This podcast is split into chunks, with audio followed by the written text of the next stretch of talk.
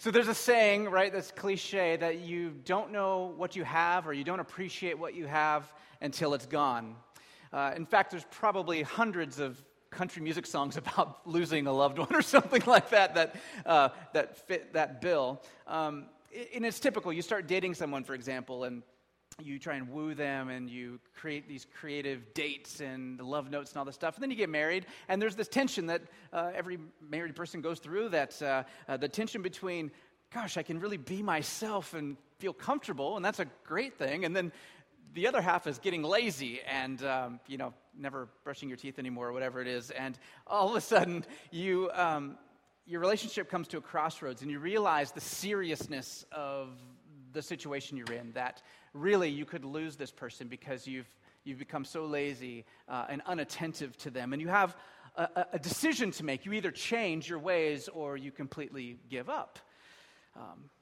Most of us, I think, have good gifts that we often take for granted. I take electricity for granted all the time. And I was listening to this NPR special the other day, and there's a guy talking, he was an astrophysicist talking about something called a plasma bullet. I guess the last plasma bullet that came over the United States happened in like 1859. And he said our grid is so archaic that it would just knock out our grid and melt the mega transformers that we don't have replacements for. So literally, if you're in an urban area, you would be in huge trouble because you would have no refrigeration and the pumps that pump our water and all that stuff. You'd be better off just to go camping or be in a rural place. And I'm starting to think about how often I take those things for granted. Certainly in our relationship with God, we can take things for granted. What may start as this amazingly energetic, humbling encounter with Jesus. I don't know if you remember that encounter with Jesus you first had when you said, yes, I'm going to start following you, and you felt that freedom from forgiveness of sin, and you're singing songs all the time to Jesus, and it's just this wonderful experience. But after a while, we can take it for granted, can't we? And following Jesus can become this dry religious experience. We feel entitled to God's grace. We can take the gifts of God and begin to see them as our due reward for going to church or serving or reading our Bibles or whatever it is. And when we get too lazy in our faith, we end up banking on a decision we might have made a long time ago, and we realize, oh my goodness, I don't really have a living faith anymore. I'm just banking on this old decision. Thankfully, God knows the fickle nature of our hearts and how easy it is we take things for granted. And he bends over backwards, really, pursues us. And one of the ways that he reminds us of the importance of a living faith is through his word. And tonight we're going to look at a parable, actually a series of them in Matthew 21, that help bring to the forefront this necessity of following Jesus afresh. In this chapter, chapter 21, we've seen already in the last couple of weeks Jesus coming into the temple, people praising his name with hosannas. And he comes into that temple because for the Jews, it was the center of their universe. Literally, they believed it was the place where heaven and earth intersect, converge. That's where God's presence was most fully known. Jesus condemns the leadership of the temple. And when the leaders challenge Jesus' authority, based on the text that Emily just read, what we see is they want to know, who gave you the authority to say these things? Who gave you the authority to come into the temple of God and kick over the tables and knock over the chairs of the money changers and all that? Now, Jesus knows that this is a trap. This is all taking place in the court of the Gentiles with crowds around, undoubtedly, because it's the Passover season. And what these leaders want to do is to show Jesus up in front of people. They know that if Jesus says, my authority is from God because I'm the Son of God or the Messiah, that he would have to prove it or be charged for blasphemy. If Jesus says, I have no divine authority, he'd be lying, and it would reduce his status among the people. So Jesus, mastermind, go ahead and outmaneuvers these leaders. He goes, I've got a question for you. I'll answer your question if you answer mine. John the Baptist, was his ministry from heaven or from men? Dang, they're thinking, he got us. Because now those same crowds that they wanted to turn against Jesus are listening to the answer to this question. If they say that John the Baptist's ministry was from God, from heaven, then Jesus could say, then why didn't you listen to him? Why didn't you repent and change your ways and come to see me as the Lamb of God who has taken away the sin of the world? If, on the other hand, the religious leaders say John's ministry was from man, the crowds would turn against them. They highly esteemed John the Baptist, believed he was a prophet, maybe the highest prophet that had ever come. So these religious leaders say, we don't know. Kind of to save face. Lame answer, though, isn't it? And so Jesus goes on, I don't know if you want to call it the offensive, but he takes the initiative of this situation, and he tells two parables. Now, before we dig into the parable we're going to cover tonight, I want to remind us something about parables. Parables, the ones that Jesus tells us, always are told to elicit a response. Jesus just doesn't tell stories. I mean, he might have done that around the campfire. Most of them didn't get into the Bible, okay? So he tells these parables in order to have the hearer respond, okay? Sometimes he tells very encouraging parables. Sometimes he tells parables that are very direct, challenging, even convicting and condemning. But every single time he tells a parable, he wants people to respond in repentance and draw closer to God. So they're always with a good intent. Now, the parable we're going to focus on tonight is no exception. Jesus tells it to these leaders to get them to repent of their folly. Now, why should we care? Why should we take a Sunday evening, a beautiful one at that, and listen to a story that Jesus tells to get some dead guys now, to repent like 2,000 years ago? I think it's important because if you recall how easy it is for us to take things for granted, could it be that we need reminders of who we really are, of who God really is, and to put ourselves in proper alignment? I propose that this parable tonight has a lot to say to us. And what I want to do is read it together. We're going to break it down and look at what Jesus meant to tell those religious leaders and then see what it has to say for you and for me. So stand with me, please, as we read the Gospel of Matthew, chapter 21, verses 33 through 46. This picks right up on the heels of what Emily read to us just a minute ago. Jesus said, "Listen to another parable. There was a landowner who planted a vineyard and put a wall around it and dug a wine press in it and built a tower and rented it out to vine growers, and he went on a journey. And when the harvest time approached, he sent his slaves to the vine growers to receive his produce. The vine growers took his slaves and beat one, killed another, and stoned a third. Again, he sent another group of slaves, larger than the first, and they did the same thing to them. But afterward, he sent his son to them, saying, 'They will respect my son.' But when the vine growers saw the son, they said among themselves, 'This is the heir. Come, let's kill him and seize his inheritance.' They took him and threw him out of the vineyard and killed him. Therefore, when the owner of the vineyard comes, what will he do to those vine growers?' And they said to him, 'He will bring those wretches to a wretched end, and he'll rent out the vineyard to other vine growers who will pay him the proceeds at their proper seasons.' Well, Jesus said to them, 'Did you never read the Scriptures? The stone which the builders rejected, this became the chief cornerstone. This came about from the Lord, and it's marvelous in our eyes.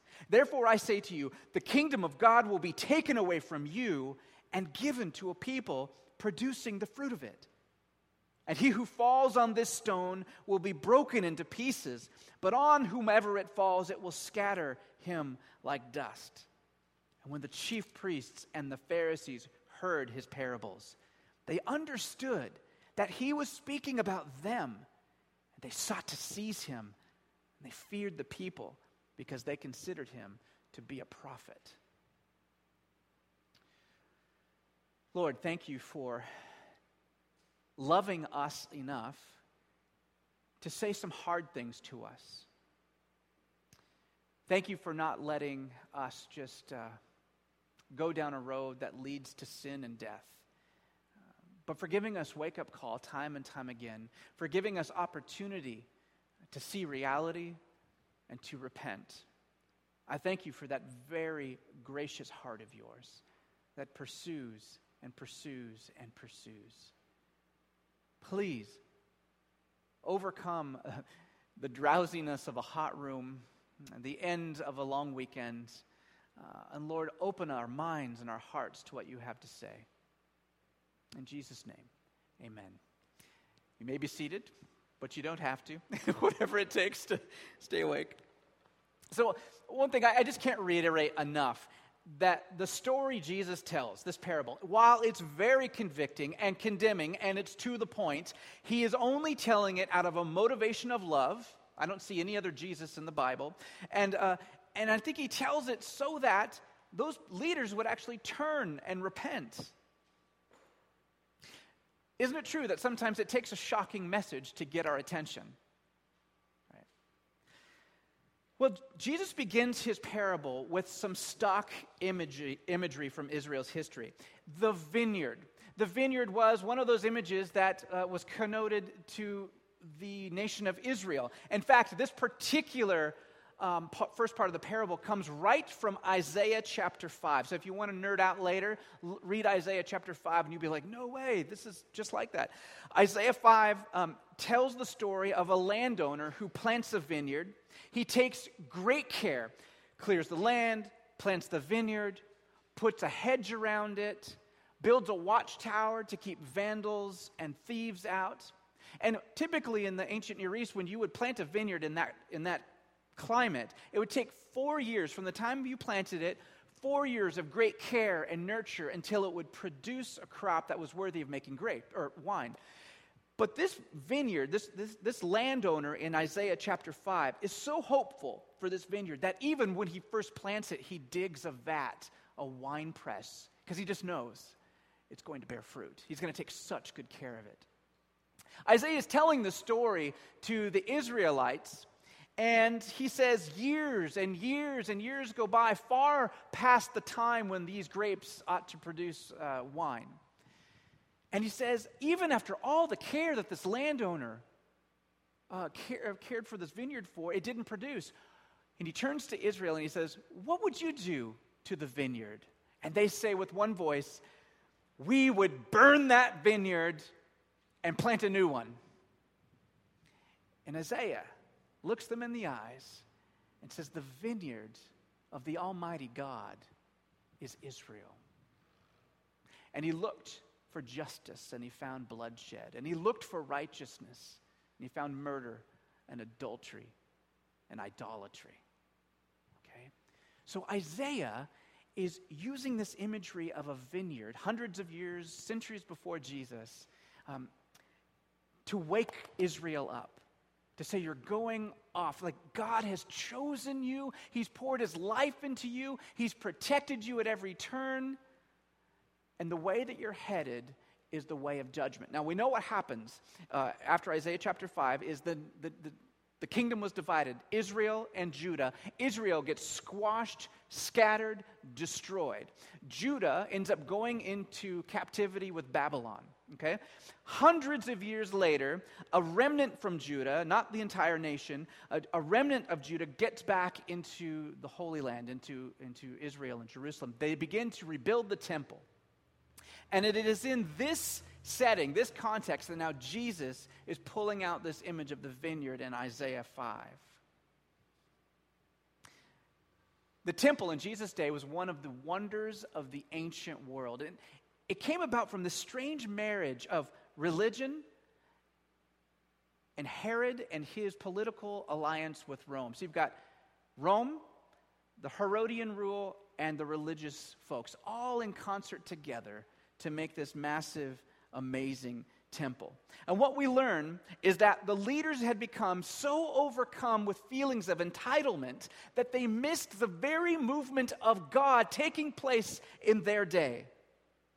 So when Jesus tells the leaders this parable, they would have seen the vineyard that he's talking about as Israel. And Jesus continues. He says the landowner, which is God, went away and entrusted the day-to-day operation of the vineyard to tenant farmers. These tenant farmers would oversee the growth and care of the vineyard while the master was away. It was a common thing in the ancient world. Wealthy landowners would plant a vineyard or create a villa, and then they would move on and do the same thing somewhere else. And what they would expect is that tenant farmers would care for this thing, that they would take even a cut of the produce for themselves. But once a year, and when the seasons were right, the landowner would send servants or slaves, and he would receive his share of the produce or his cut of the wine. Vineyards are planted to produce fruit, wine. Well, Jesus continues, the time came for the landowner to collect the harvest, so he sent this delegation of servants to the tenant farmers.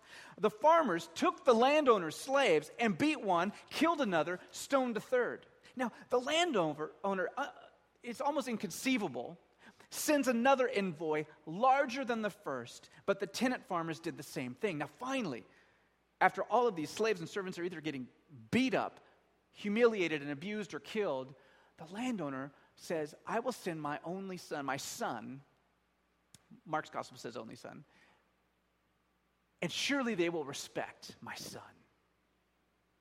But seeing the landowner's heir coming, they plotted to drag him outside the vineyard and kill him. See, they mistook the kindness and the long-suffering attitude of the landowner. They mistook that for naivete and impotence. They thought that once the son was dead, they would have rights to the land.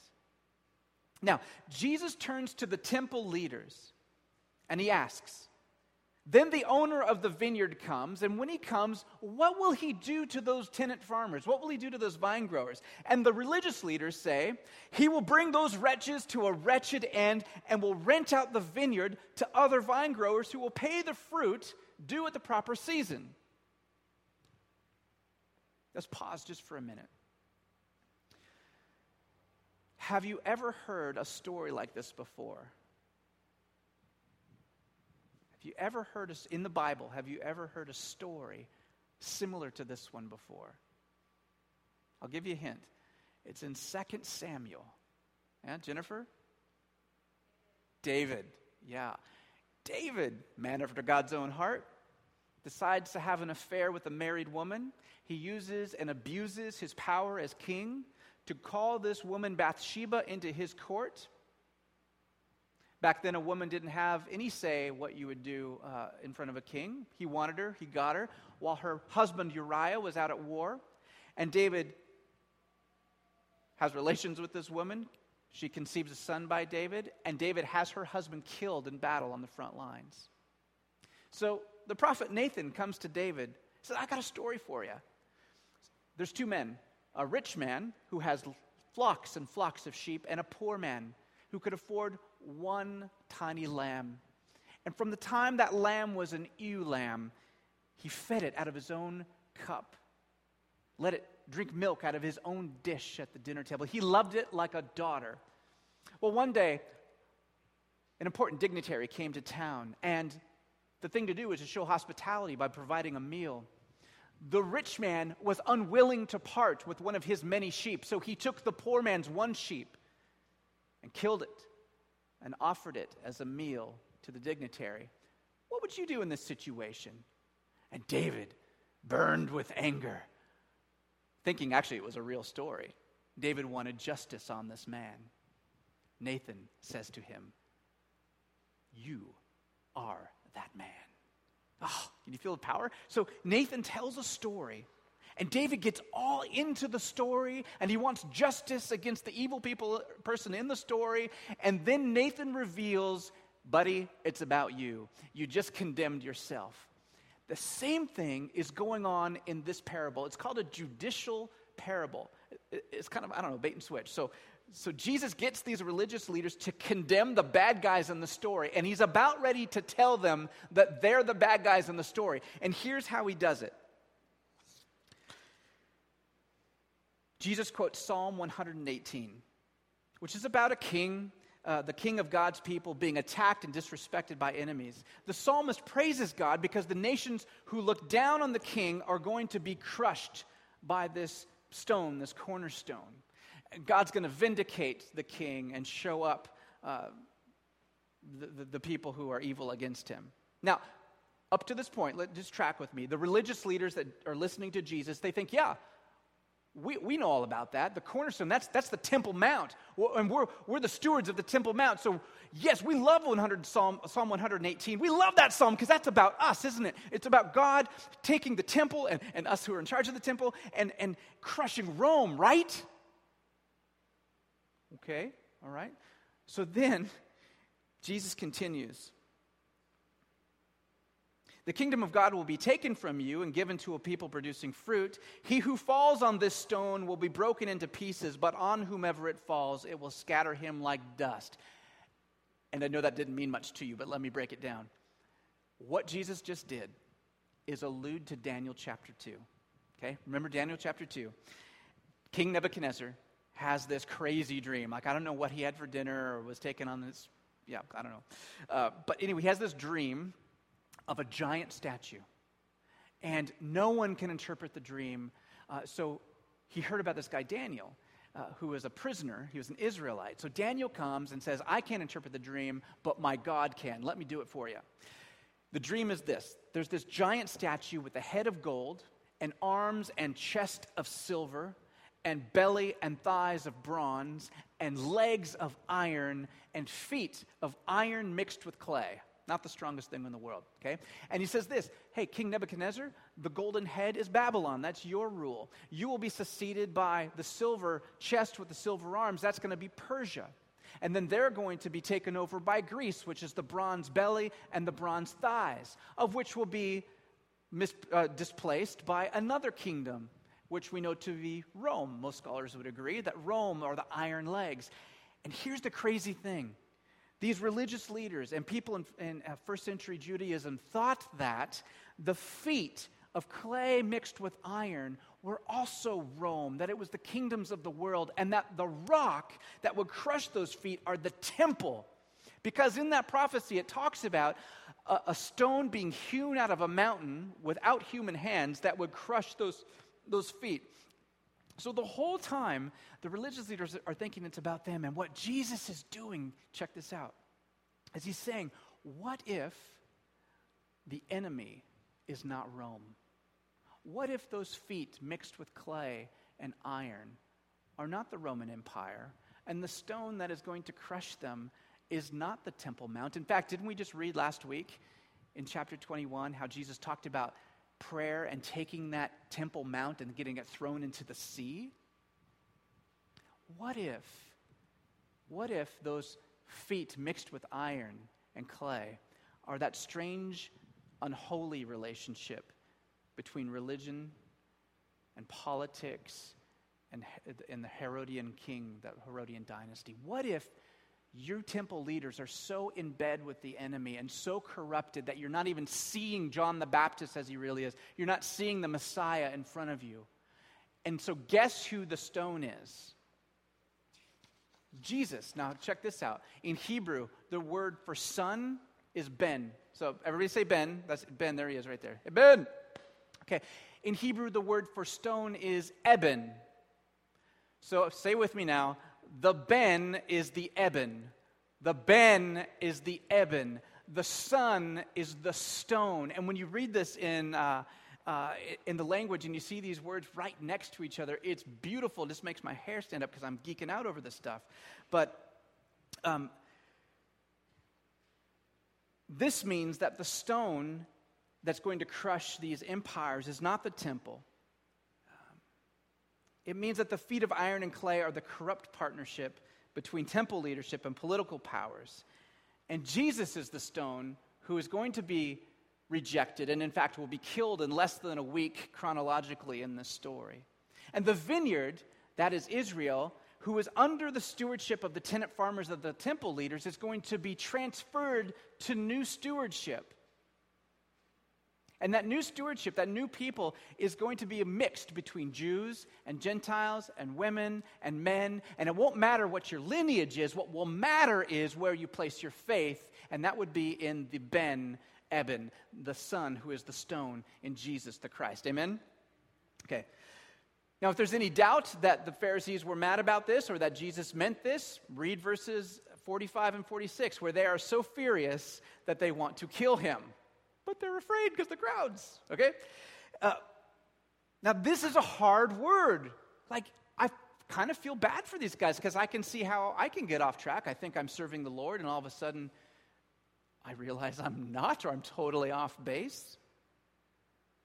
This is a word that Jesus gave these leaders that would turn their world upside down. But first and foremost, it is a word that's motivated by love. Parables are given to elicit response. And Jesus came to save the world, not to condemn the world. So instead of just allowing these leaders to go blindly toward judgment, he warns them with this parable. And he hopes that they will repent and believe. Okay? So that's that.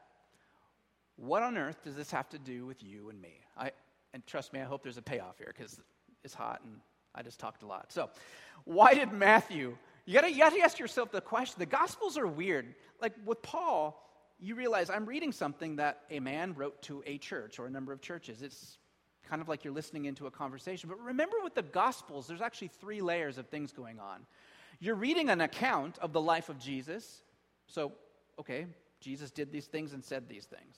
That's one layer. Then you're reading an account of, oh, this was written after Jesus resurrected. So why did Matthew, Mark, Luke, and John write these things?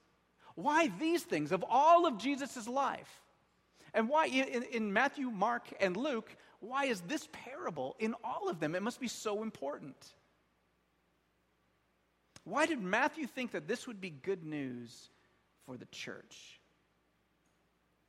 Matthew tells us this story about Jesus confronting the religious leaders because in Christ, you and I are the new religious leaders. I know, mind blown, right? The one that he's going to transfer that vineyard to, the new tenant farmers, the new leaders, that's you. That's me, if you are in Christ. Okay, so we better listen up. In Christ, we are the priesthood of believers. We are the church. We are the house of the holy. Paul says that the Holy Spirit dwells in the church, in your heart and mine. We represent Christ to the world. So we need to hear this parable. We need to hear what it has to say, lest we take our positions for granted and begin to assume, oh, we just deserve all that we have. So let me just tell two things I think this parable is teaching us. There's like 17, but I just want to give two because it's late. Okay, so first, I think this parable, I think it communicates the graciousness of God. If you look at the verbs in just the first couple sentences, you'll see just how creative and proactive God is. Look at these verbs. Planted, protected with a wall, dug a winepress, rented it out, sent his slaves to receive the fruit. And when his servants, the prophets, were mistreated, he didn't blow anything up. When you think about the wealth of a landowner, he could afford a small army and just go squash these scofflaws. I like to say scofflaws sometimes. He could just go crush these guys. Like, you don't smack my servants around. You don't disrespect the landowner. That's what a human, a person of the world would do. That's probably what I would do. But I'm not God. Thank God. Okay, so what God does, though, is he's gracious. And so his first prophets and servants get abused and mistreated and killed. And he graciously sends more. And when they are scorned, ignored, and humiliated and killed, he extends even more grace. And he sends his son. This is a God who creates out of love and loves what he creates. This is a God who is gracious and one who pursues over and over again. This is one who gives time for repentance. And he gives what is most precious to him in order to reconcile us to himself. This parable shows us that God defines graciousness. That's good news. Second, I think this parable also is a mirror that shows the ugliness of my heart and the heart of human beings. If all the verbs in the parable describing the action of God are gracious, the verbs describing the actions of people are nothing short of sinister.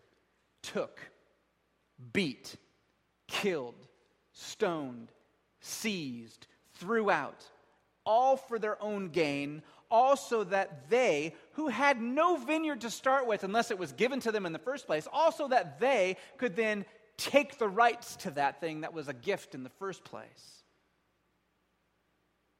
They wanted the gift of the Lord without having him as their Lord. And I was thinking about this in terms of a culture that we're saturated in. It's a culture of do whatever you want unless it hurts somebody else. I think we need stories like this from time to confront us with our own rebellion. When we resist the reign of God through disobedience to his word, and when we resist the guidance of the Holy Spirit, we are rebelling against the very God who gave us the life in the first place. It sounds ridiculous when you lay it out like that, but we know how easy it is. This summer I was taking a course up at Regent College, and each day I would go to the chapel service. On Friday of one of the weeks, Bruce Waltke, an Old Testament scholar, was giving the chapel talk, and he was talking, introducing communion. And one of the things, Waltke is like, I think he's in his 80s now. He's just brilliant, and I've never really seen him get too emotional before, but he shared how, in preparation for communion, now this is an 80-year-old Bible scholar. I'm sure he's thought about this stuff over and over again. And I love how he just brings it fresh.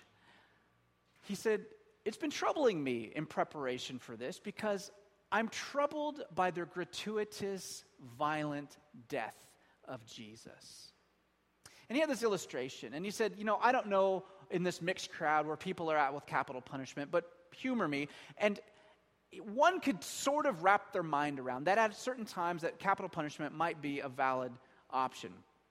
And he said, but the whole world, the whole nation was in an uproar a few months ago when the man in Oklahoma on death row was part of a botched execution, and he stayed alive for nearly an hour. And he said at that point it was clear that proponents of who are for capital punishment and those who are against, everybody thought that was wrong. He said, why do we think that is wrong? Because we as human beings inherently believe gratuitous suffering is wrong. And he said, I'm really struggling with why Jesus had to go through what he had to go through. He says, fine, let's say, which we believe as Christians, that Jesus came to die to atone for our sin. He says, I can understand that at a cognitive level. Why couldn't Jesus just have been beheaded or ceremonially sacrificed? Why, he's saying and struggling with, why did he have to be so humiliated and beaten and scourged, have the flesh ripped off his back, be crucified naked, the most humiliating way of death in the Roman Empire? Why all of that? Which he left me on the edge of my seat, so I'm going to do it to you. Yeah, why? Why all of that? And he said, I was reflecting on this, and he says, it came to me that the reason Jesus' death is so violent and nasty is because in some way, shape, or form, it mirrors the vileness of our sin. I thought that Bruce Waltke would bring up examples of murder and adultery and horrible genocide. I thought he would bring those things up, but to my dismay, because I'm not guilty of any of those things, to my dismay, he brought up simple everyday things. He brought up the fact that when someone cuts somebody off in traffic, which I have been known to do from time to time, he said, what you're really saying is that your agenda, your feelings of freedom, are inherently more important than that other person, that you are the Lord of this world, that you're the Lord of this situation. You have no regard for that other person. You have no idea where they're trying to go. You have no idea what's going on in their car, in their mind, in their heart. You automatically make a decision that you are more important than that person. Oh. And he had a few other examples too. You could just use your imagination. The decisions that we make every day that seem small. And I think a lot of us, I do this too, think that, after this many years of following Jesus, I'm a pretty good guy. Like, I'm mostly good, and I make a few mistakes. I raise my voice sometimes with the kids or with Corey, or, you know, I get impatient from time to time. But I'm a pretty good guy, right? And it just shows me that, no, when I'm making those decisions, I'm making myself Lord. I'm making myself infinitely more important than everyone else around me. Everyone else, by the way, who is made in the image of God. I need a parable like this to remind me sometimes of who I really am. The question is, what will happen when the landowner's son comes to the new stewards of the vineyard and says, "Where's my fruit? What have you produced? Give me an account of the stewardship of the gifts you've given me." Will I wish that the son were dead at that point and just leave me alone so I can be Lord of my little kingdom? And I think there's really two ways that this goes down. For those who harden their hearts and resist the grace of Jesus, there's going to be judgment, because I can't get around the fact that the scriptures over and over tell us there's going to be an accounting. But for those who repent, before he comes, we find the life of God in and through his son. It is in Jesus that the justice of God and the mercy of God kiss. While we were yet sinners, Christ died for us. He absorbed in his person the just punishment that we deserve, while at the same time extending the mercy of God by offering resurrection and new life, forgiveness of sin. How can we not love and adore an amazing God like that? Would you pray with me? Lord, I thank you for the story that shows your graciousness in pursuing us. It's an amazing thing for you to pursue us time and time again, even if we were just ignorant, even if we were just clueless of who you are. But when we consider the fact that we're not just clueless and ignorant, that we are rebellious, and in so many of the decisions we make, we set ourselves up as your enemy, working against your shalom, working against your kingdom, working against brothers and sisters made in your image. And I think how amazing, how much more amazing you are to pursue us, to offer us a lifeline of a parable like this, of your word that convicts and corrects and also offers grace and an opportunity to repent and an opportunity to come clean.